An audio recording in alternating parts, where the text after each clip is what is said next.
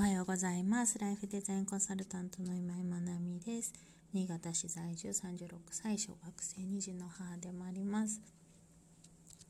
えっ、ー、と昨日はちょっとうまく時間が取れなくて配信できなかったんですけどなんかこう日々いろいろ思うことあってこうラジオの配信を始めてから思うのがああこれ話したいなって思うこととかうんなんかそういうアンテナが自分の中に増えたなっていうのを日々感じていますでなんかそういうネタが多くなればなるほどあの話す時に何を話そうかなって迷うんですけど、うん、今日はえっ、ー、と最終的な判断基準は気分が乗るか乗らないかっていうことでお話ししたいなと思います。はいうん、なんかこう日常的にもう日々何ですかねいろんなことを決めて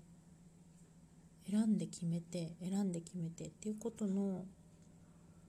私たちで繰り返しだと思うんですよね。ね本当にもうなんだろう朝起きてからうんまず何しようかなみたいなところからもそうだと思うしご飯食べる時とかも何食べようかなとかうんお店行けばねこれとこれどっち頼もうかなとかなんかそういうふうにこう小さなことからの時には大きなことまでこう選択したり判断したりっていうことの連続だと思うんですよね。でなんか私はこの、えーと、何かを決めたりとか判断する時に大事だなと思ってるまあ、全てが全てそうはいくかどうかはまた別の話なんですけど自分がこう大事にしたいなと思ってる感覚が気分が乗るか乗らないかっ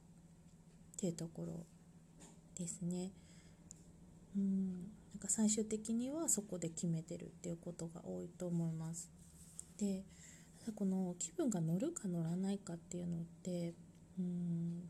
この感度がしっかりこう日々の中で高まっていないと感じられない感じにくいとこだと思うんですよね。自分の心が喜んでるかどうかっていうことなのでその喜びをキャッチできる状態になっていないとわからない。であの自分の意見を持たずに普段から過ごしているとやっぱり判断基準が自分軸いわゆる自分軸ではなくて他人軸になってしまったりとかそういうことってすごく多いと思います。でこれを今話そうと思って考えていた時に、うん、私もなんか今はその判断基準は気分が乗るか乗らないかなんて言ってるけどずっとそうだったかっていうとそういうわけではなくてうん結構子育ての前半というか今もう下の子10歳で上の子12歳であの身長ついに越されてうわおって思ってちょっとショックというより嬉しい感じなんですけど足のサイズも越されたし身長もついに越されてしまったなと思うんですけど何の話だっけ？えっとそうあの子育てもそんな風にうんと何て言うんだろう二十歳で成人と思うともう2人とも折り返し地点を過ぎたのかっていう感じなんですけどうーんちょっと私自身の話をするとえっ、ー、と24歳かな下下じゃない上の子を出産してでまあ割とうん初めての子だったんだけどそんなにこう乳児期って手こずることなく寝てくれる子だったので、まあ、なんかこう母乳飲んだ後に吐くことがすごい多かったんでその辺は大変だったんですけど大きくなんかこう手がかかることもなく過ごしていて大変だったのがうんと下の子を妊娠して出産してから数年ですね。もうなんか記憶がないぐらいの時期もあって多分産後ちょっと鬱っぽくなってたりとか、うんと、もう精神的にちょっとまずいなっていうところもあったのかなって思っています。でそういう時って、うんとまあ、やっぱり母の部分がすごく強くなっているのでうーん自分を基準にして決めるというよりはやっぱり全て生活の中心が子供になっていたので子供のえーと、がいるっていうことを前提にいろんなことをこう決めていたり選択していたと思うんですけどなんかこう例えば、まあ、そういうふうに小さい子供がいたりするとじゃあちょっとうん外でご飯食べようかなって思った時にまあなんか離乳食とかみたいにえーと、作ったものとかベビーフードとかそういうもう全く大人と食事が別の時っていうのはまだ逆に良かったりして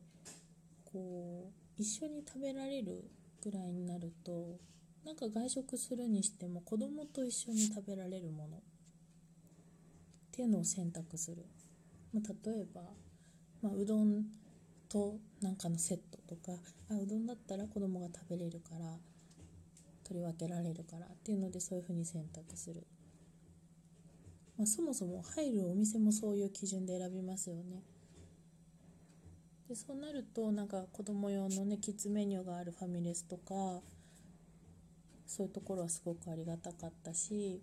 ラーメン屋さん行くにしてもやっぱそういうところ選んだりとかっていうふうにしてもう全部の行動の基準がもう子供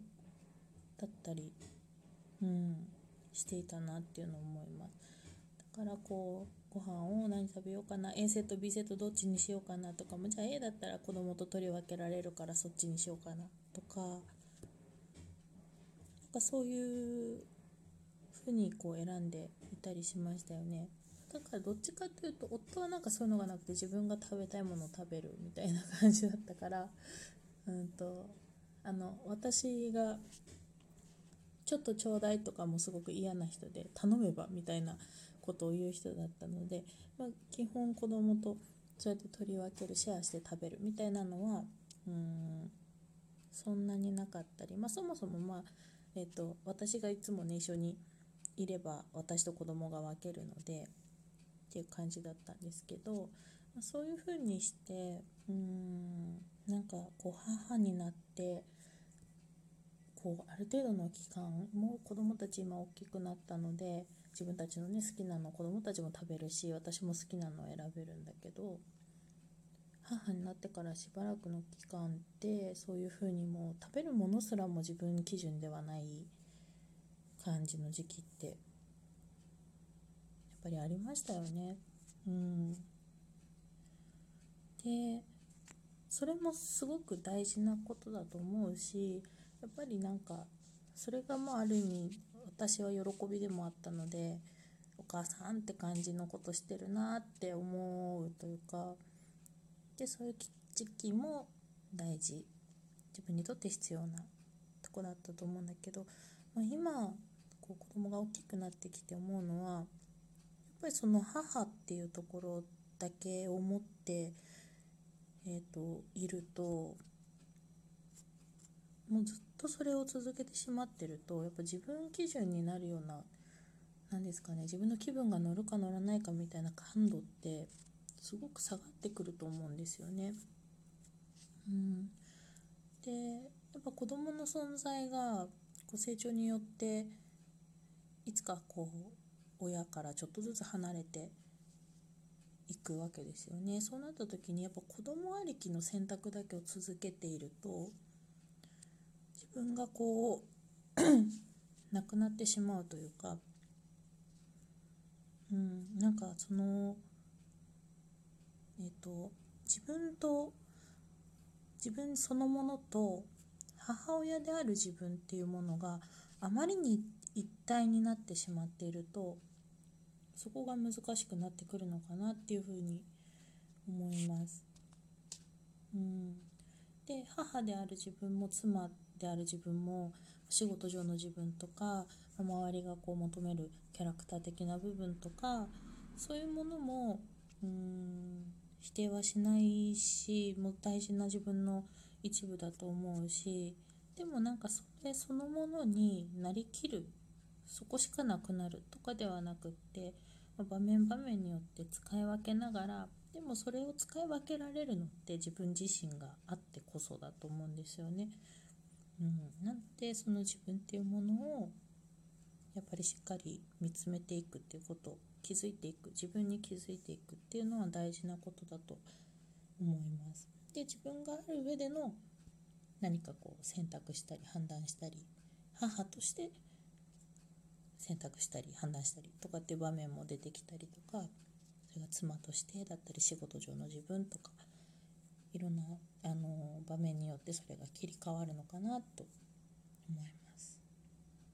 うん、やっぱそこで、まあ、あの判断基準は、まあ、気分が 乗るか乗らないかっていうところでえていくといいのかなっていうだから五感が動く瞬間っていうのは見逃さない方がいいと思うし見て見ぬふりっていうのはしなくてもいいと思うしそこを大事にできるといいなって思います。うんそういうあの心が動く五感が動くそういうところを見逃さずその感度を高めていきながら自分が土台にある上でそのシチュエーションとか場面とか立場によって選択していけるといいかなと思います。うん、最終的な判断基準はそうやって気分が乗るか乗らないかなのかなって私は今のところ思っています。はい、それでは今日も素敵な一日となりますように。おしまい。